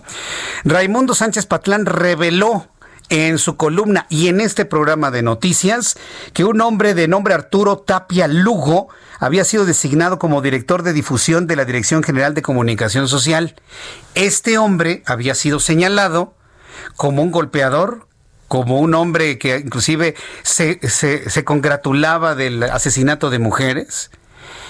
Eh, y, y bueno, aquí vino eh, Raimundo Sánchez Patlán, lo denunció al aire, y la Comisión Nacional de los Derechos Humanos, luego de la denuncia que publicó el Heraldo de México en la columna de Raimundo Sánchez Patlán y aquí en nuestro programa de radio ayer por la tarde, ha decidido no darle el nombramiento a Arturo Tapia Lugo de director de difusión de la Dirección de Comunicación Social. Es lo que le digo. Los medios de comunicación tenemos que ir señalando algunas cosas que yo no sé si no la ven o se hacen de la vista gorda. Por lo pronto, la Comisión Nacional de los Derechos Humanos está comunicando a través de su cuenta de Twitter lo siguiente. Súbale el volumen a su radio. La Comisión Nacional de los Derechos Humanos no tolera ningún tipo de violencia de género y se encuentra siempre del lado de las víctimas. Informamos que Arturo Tapia Lugo no ocupará el cargo de director de difusión de la Dirección General de Comunicación Social. Esta decisión de la C N D H a raíz de una denuncia de la columna de Raimundo Sánchez Patlán. Bien, mi querido Raimundo, y la verdad me da mucho orgullo que sea mi compañero aquí en el Heraldo. Fue, habló, investigó, profundizó, encontró, reveló y provocó una reacción en la Comisión Nacional de los Derechos Humanos. Bien, me parece muy bien, porque no puede llegar un golpeador. Un golpeador a la Dirección de Comunicación Social, a la Dirección de Difusión de Comunicación Social de la C N D H. Ahora la señora Piedra tendrá que buscar a alguna otra persona, por supuesto. Y otro asunto que le quería comentar, ¿se acuerda usted de este cantante, de este cantante mexicano que se llama Francisco Javier Berganza? ¿Se acuerda de Francisco Javier, el cantante que todos conocimos y que brincó en algunos años hacia la política y ha estado compartiendo, bueno, co- coexistiendo en su vida artística con la política? Algo muy difícil de lograr, ¿eh? Es, es algo verdaderamente complicado, porque si bien un cantante, Francisco Javier o el que sea, tienen una amplia mediatización, los conoce mucha gente, de ahí a poder ejercer un cargo como servidor público ya es otra cosa. Pero fíjense que Javier, Francisco Javier sí lo ha podido lograr. Francisco Javier, que nació en Apan, Hidalgo, desde pequeño residió en Tulancingo, es el, bueno, usted lo sabe, es un cantante famoso de la década de los ochentas, participó en los festivales O T I, en programas de televisión, eh, se retiró en mil novecientos noventa porque quería de alguna manera empezar su carrera política. En la escena pública supimos que se convirtió en diputado federal por el Distrito cuatro en Tulancingo, es decir, ha tenido una vida política muy activa en el estado de Hidalgo, y si tomamos en cuenta que va a haber elecciones en octubre en el estado de Hidalgo para renovar presidencias municipales, aquí es donde entra Francisco Javier Berganza, porque él pertenece al Movimiento de Regeneración Nacional, Francisco Javier. Entonces, después de toda una, una trayectoria política, pues alcanza esa posición de ser candidato a la presidencia municipal por Pachuca, y bueno, pues en algunas ocasiones ha querido buscar inclusive la gubernatura del estado de Hidalgo. Ahora que vienen las elecciones, pues hay que decirlo como es finalmente, ¿no? El zipizape por las candidaturas dentro de Morena está de pronóstico reservado allá en el estado de Hidalgo. Y bueno, pues independientemente de todo lo que, lo que podemos platicar de la vida política de Francisco Javier Berganza, bueno, pues había mencionado que... Luego de que había hecho también hasta un álbum hace poquito en el, en el año dos mil dieciséis, pues busca precisamente la candidatura de Morena para ir a la, a la presidencia municipal de Pachuca. Todo iba bien, todo iba bien. Eh, sin embargo, pues lo que ahora le puedo comentar es que parece que lo quieren bajar de la candidatura. Me parece interesante el asunto porque es Morena. E insisto, Morena había prometido que las cosas iban a ser muy diferentes, muy transparentes, pero pues estamos viendo que se están repitiendo muchas de las prácticas que existían antes dentro del Partido de la Revolución Democrática, las, famosos, las famosas tribus, y lo quieren bajar. ¿Por qué lo quieren bajar? Pues mire, la verdad, yo no sé si tenga que ver con este enfrentamiento o diferencia que tenga con el gobernador Omar Fayad. No lo voy a asegurar porque no me consta, pero está trascendiendo dentro de Morena que quieren colocar como candidato de Morena a la presidencia municipal de Pachuca a Pablo Vargas González. Y usted va a decir, ¿quién es Pablo Vargas González? Pues mire, ni yo lo conozco, es lo que yo le decía, ¿no? Hay unos desconocidos que necesitan la fotografía de López Obrador para que va, voten por ellos. Pero ha trascendido que es la pareja sentimental de, de la señora mamá, de la señora madre, del actual secretario de Hacienda.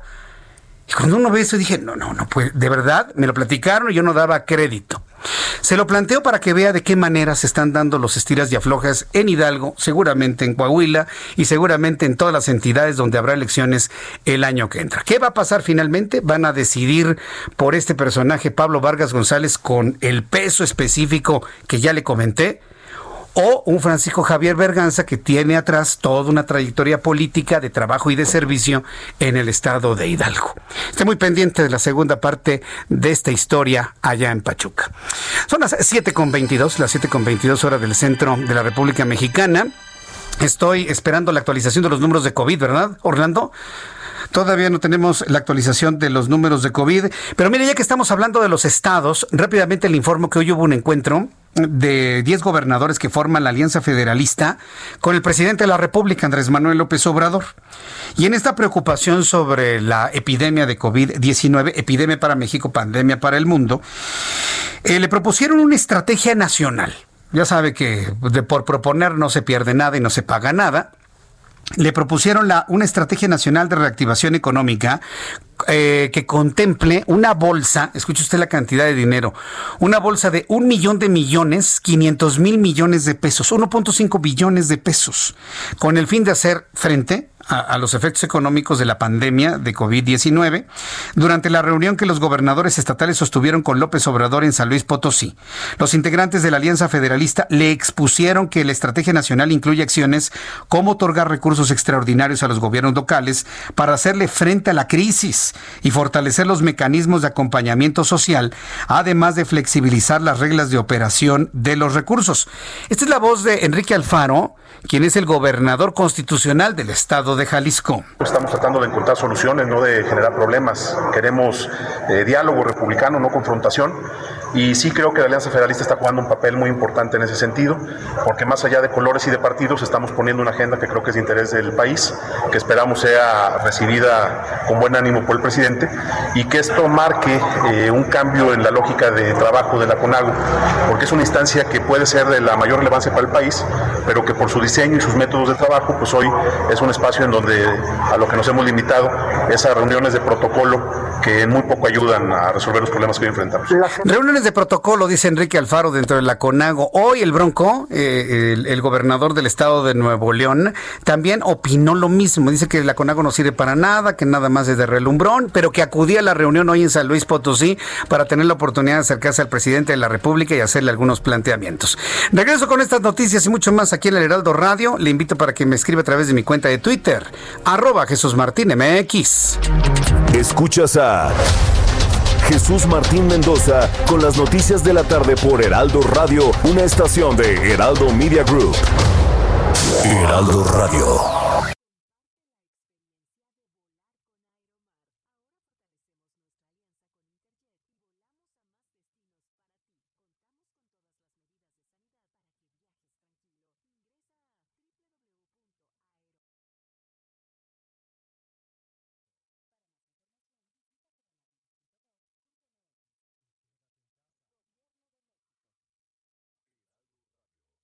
Heraldo Radio. Escucha las noticias de la tarde con Jesús Martín Mendoza. Regresamos.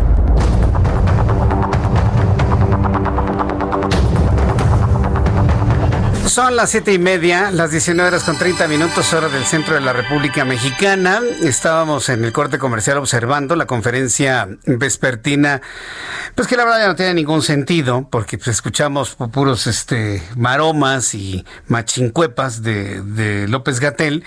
Y lo estábamos escuchando hace unos instantes aquí a través de nuestro canal de YouTube y analizando la situación. No, no le entendí nada eh, de lo que estaba diciendo. Tal vez porque lo agarré en, en, en un momento a la mitad de la idea y por eso no le entendimos. Pero lo que nos llamó la atención es que el hombre aparece en estos momentos con cubrebocas. El mismo que dice que el cubrebocas no hay que usarlo, no sirve nada, no, no sirve de gran cosa, que no hay confirmación científica. Ese mismo hombre que en sus recomendaciones de no utilizar el cubrebocas provocó que mucha gente no lo utilizara, se enfermara y algunos se murieran. Ese mismo hoy aparece con cubrebocas en conferencia vespertina desde San Luis Potosí. Un cubrebocas verde que se preocupó de combinarlo con su corbata verde. Porque hasta, hasta con eso tenemos que estar lidiando mediáticamente con los políticos del día de hoy, preocupadísimos en cómo aparecen ante la tele. De, de, ya lo, lo vimos, digo, aquí ya hay una gran cantidad, tenemos en este momento mil cuatrocientos treinta y cinco amigos que nos están viendo en YouTube y que vieron precisamente la imagen. Yo le he pedido a los defensores a ultranza de lo indefendible que me den una explicación, se les cayó el internet, no he leído ni una sola explicación o justificación del por qué durante todos estos meses Hugo López-Gatell jamás apareció con cubrebocas y hoy sí lo hace. Se nota que ha sido muy intenso el señalamiento hacia su credibilidad y que inclusive la Organización Mundial de la Salud y la Organización Panamericana de la Salud han insistido en la utilización del cubrebocas y de todos los elementos de protección para la gente. Es, es sorprendente ¿eh? lo que está ocurriendo. No voy a perder el tiempo más con la conferencia vespertina de Hugo López-Gatell, pero sí quería consignarle el hecho que hoy apareció con cubrebocas verde en la conferencia vespertina Eh, que ya muy poca gente ve, pero que se está realizando desde eh, San Luis Potosí. Y en unos instantes, ya una vez que fluyan los números de COVID diecinueve, con todo gusto se lo voy a comentar. Pero vamos precisamente al tema. ¿Sirve o no sirve cubrebocas? Acuérdense que la Organización Mundial de la Salud hace unas semanas lanzó un challenge, ¿sí? Wear Mask Challenge, promovido por el mismísimo Tedros Adhanom, el director mundial de la Organización Mundial de la Salud, para que todos en todo el mundo utilicemos el cubrebocas como la medida más eficiente, más al alcance de toda la población del mundo para mitigar en la medida de lo posible la propagación del COVID diecinueve. Tengo en la línea telefónica a la doctora Itzel Ocampo, ella es directora médica de doc punto com, a quien yo le agradezco estos minutos de contacto con el Heraldo Radio. Estimada doctora Itzel Ocampo, gusto en saludarla, bienvenida. Hola Jesús, buenas tardes a ti y a todo tu auditorio, ¿cómo están? Gracias, me da mucho gusto saludarla. Bien, estamos bien, pues aquí viendo pues los, los traspiés que da la presente administración de no ponerse de acuerdo, porque evidentemente están muy preocupados del efecto político de la utilización o no utilización del cubrebocas. Pero por eso le hemos invitado a usted para que desde el punto de vista médico, desde el punto de vista de salud, desde el punto de vista técnico, nos diga qué tan eficiente, qué tan no eficiente es un cubrebocas y cuáles son los mitos y realidades en en torno a la utilización de esta prenda que pues prácticamente ya algunos la vemos como parte de nuestra vestimenta cotidiana.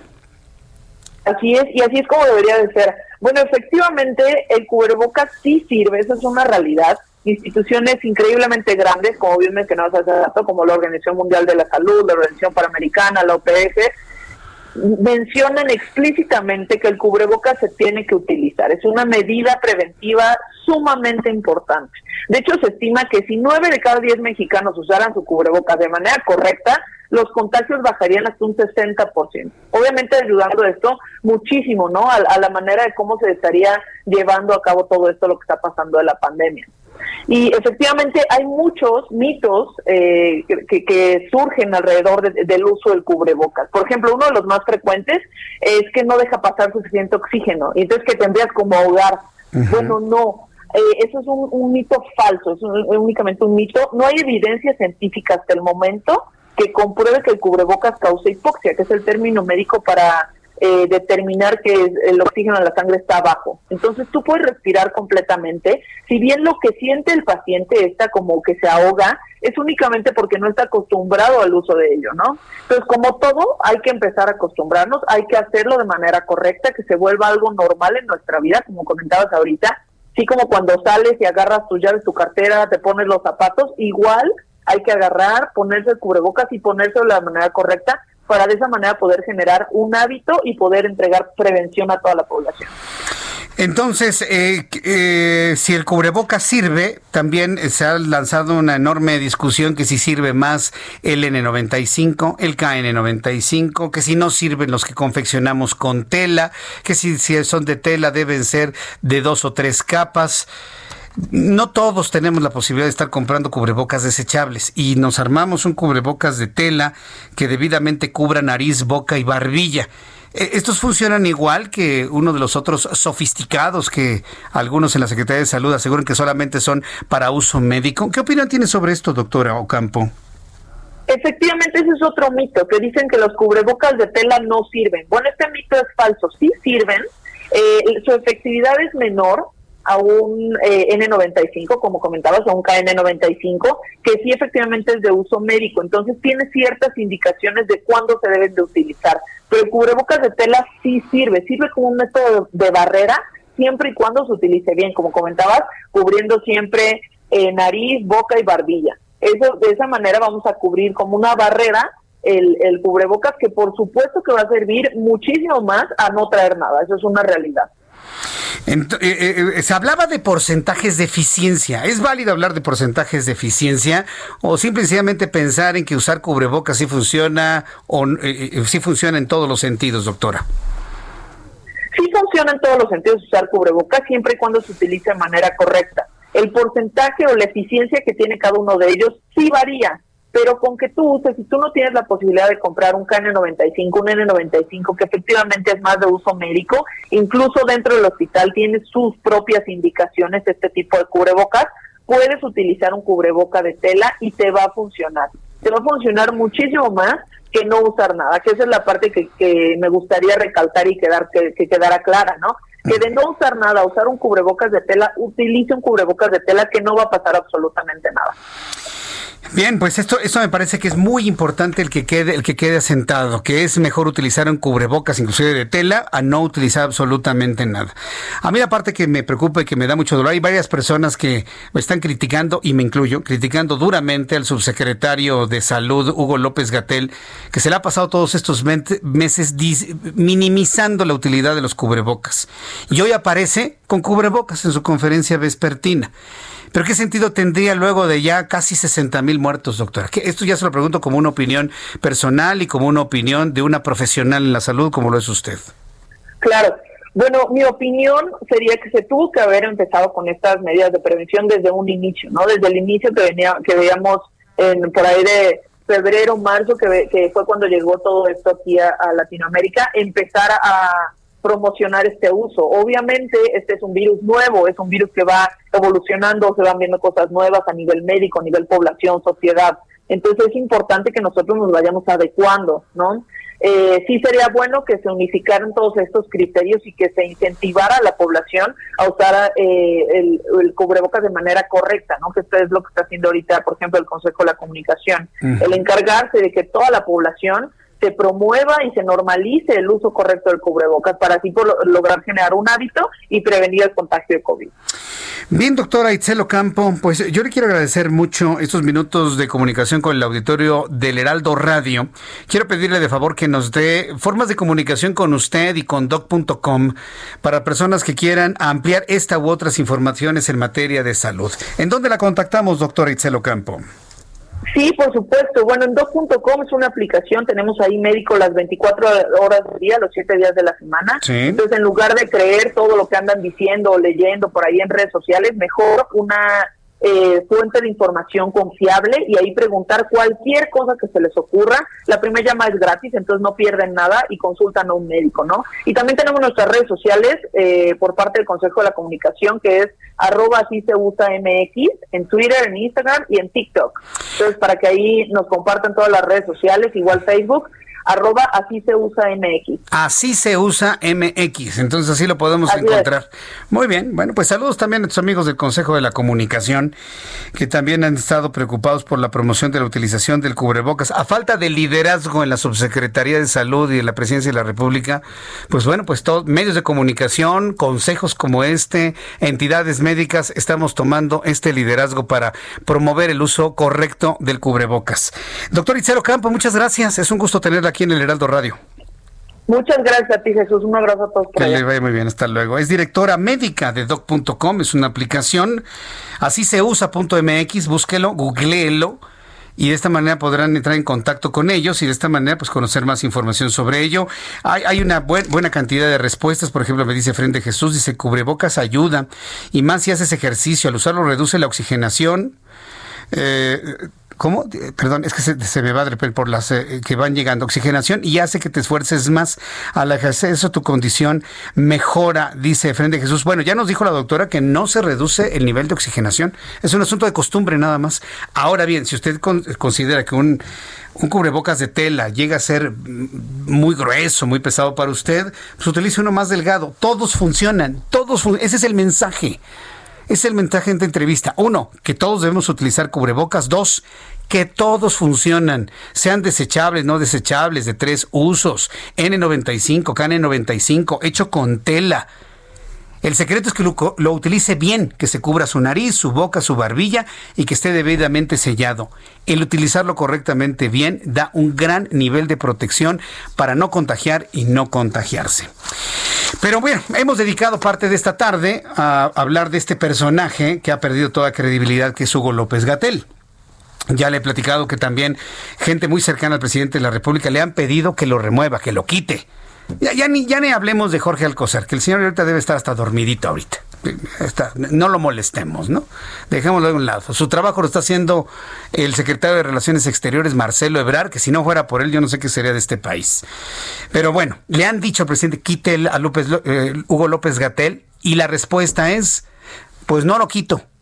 Y es más, van más eh, entidades a su control. Y uno se, yo me quedé sorprendido cuando se ha planteado la posibilidad de que COFEPRIS esté COFEPRIS, la Comisión Federal de Protección contra Riesgos Sanitarios, queda en manos de un hombre que ha estado promoviendo el no uso del cubrebocas, como Hugo López-Gatell.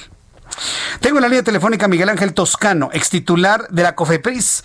Miguel Ángel Toscano, me da mucho gusto saludarlo, bienvenido, qué gusto tener la oportunidad de saludarlo ahora en estos micrófonos del Heraldo Radio. Bienvenido, muy buenas tardes. El gusto del Señor Jesús para ti, para todos los auditores. Están proponiendo que López-Gatell, en su posición de subsecretario de Promoción a la Salud, eh, tenga el control de COFEPRIS. Una primera impresión de esta propuesta. Nada, no tiene ni pies ni cabeza. La verdad es que, como lo he platicado con otros compañeros, eh, el mundo el mundo regulatorio se está moviendo a, a crear instituciones autónomas independientes de las decisiones políticas. Estamos, eh, digamos, si tú ves y analizas lo que pasa en F D A, en Health Canada, en EMEA, En, en la Agencia de Medicamentos Europea, en, en, en las agencias importantes del mundo, lo que dicen es, no queremos vincularlas a decisiones políticas. Y la recomendación de la O M S, la Organización Mundial de la Salud, no, y por eso se creó COFEPRIS, es que se independicen de, las de los ministerios de salud, dicen ellos, para que se hagan organismos autónomos e independientes con capacidad técnica aprobada, pero además con capacidad de decisión propia. Para que tu público, Jesús, tenga idea de lo que es COFEPRIS, porque siempre hablamos de COFEPRIS y luego no sabemos el impacto. Regula el catorce por ciento del P I B de este país. Uh-huh. Regula todo lo que comemos, bebemos, olemos y nos untamos todos los mexicanos. Su capacidad es no nada más de alimentos, de bebidas alcohólicas y no alcohólicas, de medicamentos, por supuesto, que es el, el corazón de COFEPRIS, por supuesto, es la aprobación de los medicamentos y de las vacunas, de los cosméticos, de los productos milagro. En fin, el impacto de COFEPRIS es enorme en la vida diaria de los mexicanos. Llevamos un año y medio con, con una COFEPRIS aletargada, eh, con todos los trámites detenidos, con un comisionado que no le entiende. Eh, y hoy amanecemos con esta noticia de que quieren hacer COFEPRIS parte de una subsecretaría. A ver, la quieren hacer una dirección general como estaba antes del año dos mil. Quieren que regrese a la década de los setenta. Retroceso. Y lo que es terrible. La verdad es que mi primera impresión es que esto no va a funcionar. Si de por sí COFEPRIS ya no está funcionando y la industria farmacéutica está eh, parada de pestañas, con toda, la, con toda razón, representan pues eh, aportan a la economía del país un, una, una gran actividad eh, empresarial y productiva, para que COFEPRIS no les agilice los trámites. Mientras el mundo de los medicamentos y las vacunas se están autorizando por montón, con mucho cuidado, por supuesto, México estamos retrasadísimos y por eso no hay disponibilidad de medicamentos. No hay competencia. Pues sí. En fin, es, es, es, es increíble lo que está pasando. Pues sí, es, es el resultado precisamente de, de, de una posición, de una reacción emocional del presidente de la República. Y bueno, pues eh, nos ha tenido que, nos ha tocado pues convivir y coexistir con un comportamiento de esa naturaleza. Yo espero que opiniones como esta, Miguel Ángel Toscano, pues puedan de alguna manera mover las conciencias para que no se realice un despropósito de esta naturaleza. Ahora, me, me menciona que el actual comisionado de la COFEPRIS nomás no le entiende al asunto. ¿A quién tendríamos que poner en COFEPRIS para que precisamente se regule correctamente todo este asunto de los riesgos sanitarios en México? Ah, mira, antes de poner a alguien o pensar en nombres distintos, sí, lo que tenemos es qué tenemos que hacer con la institución. Lo primero es darle autonomía plena. Mm. Ojalá que ahora, como varios diputados ya vi, como Marta Tagle, que, que han tomado el tema de manera muy seria, eh, ya, ya se dan cuenta que es un órgano desconcentrado muy importante. No, a ver, lo que hay que hacer es hacerlo autónomo. Hacerlo tipo el Instituto Nacional Electoral o, o la COFEMER, hacer que ellos puedan tomar decisiones colegiadas propias, mm. sin con, con independencia total. Claro. Hoy, desafortunadamente, siguen dependiendo del secretario de Salud, y hoy así como van a, ahora van a depender del subsecretario de Salud. O sea, otra vez están concentrando las decisiones en una sola persona. O sea, ¿qué pasa con las pruebas? ¿Qué pasó con las pruebas rápidas en México? Mientras el F D A está probando pruebas de saliva ya para detectar el COVID, mm. en, en COFEPRIS ni siquiera... Ni, ni siquiera les pasa este eh, eh, eh, les, más bien les pasa el día y la, y la noche, no diciendo o esperando a que eh, Hugo López-Gatell les llame por el teléfono rojo y les diga esto sí me lo autorizan, esto no. A ver, eso no puede ser. No. Eso, eso, a ver, lo que pasó hoy en Estados Unidos, de que ochocientas personas están contaminadas por salmonela por comer cebolla, y luego luego salió el F D A a hacer una revisión escrupulosa, rápida, con capacidad técnica, con personal muy capacitado. Se lo están quitando a COFEPRIS, Jesús. Hoy no tiene el personal capacitado, eh, tenemos rezagos ya de más de un año de registros sanitarios. Ya olvidémonos de la comida, ¿eh? Olvidémonos de que nos enfermemos Ay. de salmonela por comer eh, productos en algún restaurante o en algún establecimiento o en algún... No, eso ya olvidémoslo. COFEPRIS ya no tiene esa capacidad Bien. técnica porque le están quitando los recursos, porque no tiene personal suficiente, porque realmente no les interesa y porque piensan que estorba, cuando es todo lo contrario. Debe, debe ser un facilitador para Bien. generar competencia, para generar nuevos medicamentos, nuevas vacunas. Y, y, y bueno, ya ni hablamos, te acordarás, hubo un acuerdo en el año, aquí, del veintiocho de enero del dos mil veinte, sí, donde dice, ese acuerdo dice que van a poder importar medicamentos de cualquier parte del mundo. Y, y, y yo, yo dije, bueno, al principio cuando lo leí, dije, bueno, pues dice Suiza, dice la Comisión Europea, dice Estados Unidos y Canadá, dice Australia... No, no, no. Al final dice, o agencias reguladoras, miembros, miembros, perdón, del esquema de cooperación de inspección farmacéutica. Y ojo, ¿eh? Ahí se abre a la ventana a que puedan entrar medicamentos y vacunas de China, de la India, de Indonesia, de cualquier parte del mundo, sin la seguridad, calidad y eficacia. Uh-huh. Y eso es gravísimo. Brincándose con que que el comisionado actual ha dejado pasar eso, me parece lamentable. Miguel Ángel Toscano, yo agradezco mucho todas estas reflexiones sobre, sobre el tema de COFEPRIS, sobre todo partiendo del conocimiento de haber dirigido esta importante comisión. Va, vamos a estar muy atentos de las reacciones que se generen luego de estas reflexiones. Y Miguel Ángel Toscano, un fuerte abrazo y hay que mantenernos al pendiente. Nos están desmantelando al país y yo creo que la sociedad, la sociedad no debe permitir el desmantelamiento de nuestras instituciones. Muchas gracias, Miguel Ángel. Un abrazo, Jesús. Hasta luego. Miguel Ángel Toscano, extitular de la COFEPRIS. Nos están desmantelando al país. ¿Por qué lo desmantela López Obrador? Porque no le gusta. Porque está en una posición de revancha. Está en una posición de desquite. Tenemos un presidente que no gobierna, que es revanchista y se desquita de todo el dolor que la clase política le ha provocado desde que era un niño prácticamente. Pero pues eso quisieron treinta millones de mexicanos. Bueno, pues ahora... aguántenlo. Son las siete con cuarenta y nueve. ¿Sabe quién está aquí en el estudio? Mariano Riva Palacio. Mi querido Mariano, bienvenido. ¿Cómo estás, querido Jesús Martín? Hace meses que no te veía. Pues el asunto de la pandemia. De la amigo. pandemia. Pues había que estar confinado, había que estar en casa cuidándonos. De repente salíamos a hacer cortes informativos, pero aquí estamos y me da muchísimo gusto el día de hoy estar contigo aquí en la mesa de tu programa. ¿A qué te suena? ¿Qué piensas cuando escuchamos las palabras altruismo, filantropía, solidaridad, calidez y calidad humana, Jesús Martín? Lo que ya no hay en México. Definitivamente sobran. Aunque te lo diga así, lo que ya no hay en México. Bueno, lo pregunto porque estas palabras juntas o aisladas nos indican interés y ocupación hacia los demás. Significa también que hoy es el Día Mundial de la Asistencia Humanitaria, uh-huh. que se celebra cada diecinueve de agosto con el objetivo de reconocer pues la labor silenciosa y consistente de millones de personas en todo el mundo que brindan su apoyo en centros de salud. Ahorita, por ejemplo, con el asunto de la pandemia, médicos, enfermeras, voluntarios son héroes uh-huh. en estos momentos, pero también hay gente que ayuda en zonas de conflicto, re, eh, por ejemplo, eh, guerras, catástrofes naturales, etcétera. Todos ellos se convierten en héroes anónimos y precisamente, Jesús Martín, el altruismo, la filantropía, la solidaridad son los componentes de la ayuda humanitaria que presentan pues una fortaleza frente a la adversidad. Estas palabras, estas últimas palabras me las comentó el profesor investigador de la FES Zacatlán de la UNAM, Eduardo Rosales Herrera. Ahora te voy a compartir datos, Jesús. Sí. Según la Organización de las Naciones Unidas, ciento sesenta y ocho millones de personas en todo el mundo requieren de esta protección de asistencia o ayuda humanitaria. Sin embargo, aseguran especialistas que esa cifra es conservadora. Se refiere solo a quienes necesitan auxilio de manera urgente e inmediata. En un planeta que se enfila a los ocho mil millones de habitantes, esta cifra de personas que necesita asistencia humanitaria podría ser el doble, ¿eh? Estamos hablando de trescientos treinta y seis millones de personas y el investigador pone el ejemplo de Yocuná. Yocuná es un municipio, es el municipio más pobre de Oaxaca. Uh-huh. Dice que casi el cien por ciento de sus habitantes vive en extrema pobreza y sus condiciones sociales son equiparables a países como Mozambique, por lo que ahí también se requiere de ayuda humanitaria. Ahora, rapidísimo, Jesús, uh-huh. ¿cuál es la contraparte? Básicamente son el autoritarismo, uh-huh. las crisis económicas, el racismo, la intolerancia y la xenofobia.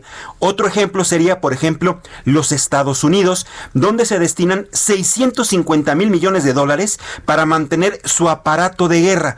¿Te imaginas qué podría hacer el mundo con seiscientos cincuenta mil millones de dólares? Que esa cantidad de dinero se destinara a ayuda humanitaria. Uh-huh. Sin duda, pues otra otra otra historia sería. Así otra que cosa, sí. Hoy precisamente son muchas las voces que se unen para hacer un llamado a los líderes mundiales para que este tipo de apoyos, Jesús, estén más presentes en las agendas de política exterior. Y termino con una frase interesante del mismo académico. Si la humanidad tuviera actitudes de tolerancia, altruismo, cooperación, paz y seguridad, no necesitaríamos de organismos ni de gente que se dedicara a la labor humanitaria. Y los recursos que ahora se requieren para ese rubro podrían aplicarse a labores productivas y de progreso social. Pues ahí lo tienes, Jesús. Hoy es el Día Mundial de la Asistencia Social. ¿Qué tan solidarios somos? ¿No dicen que los mexicanos somos solidarios? Que cada vez que hay un problema, una eso, catástrofe, nos unimos. Eso era en el pasado, ¿no? Porque ha cambiado mucho la sociedad mexicana. Ha cambiado mucho, sí, sí definitivamente. definitivamente. Entiendo que hay mucha gente solidaria, sí hay, hay sí, mucha sí, gente. Todavía lo hay. Hay mexicanos muy entregados, héroes anónimos que se la parten literalmente para poder ayudar a los demás. Ven, se rascan hasta las bolsas, Jesús Martín, para poder a- ayudar incluso económicamente a los que lo necesitan. Pero bien, también hay un sector que se ha olvidado de eso. Mariano, muchas gracias eh, por tu comentario, tu análisis del día de hoy. ¿En qué cuentas de Twitter, de redes sociales te podemos encontrar? Aquí el público te está saludando a través de YouTube, ¿eh? Muchísimas gracias a tus amigos y seguidores de YouTube, arroba J M Rivapalacio, en Twitter, Instagram y en Facebook, Mariano Rivapalacio Yáñez. Ahí estamos, Jesús. Muchas gracias, Mariano. Un abrazo, Mariano, amigo, que te vaya muy bien. Gracias, que te vaya muy bien. Mariano Rivapalacio, aquí en el Heraldo Radio. Muchos saludos para Mariano Rivapalacio.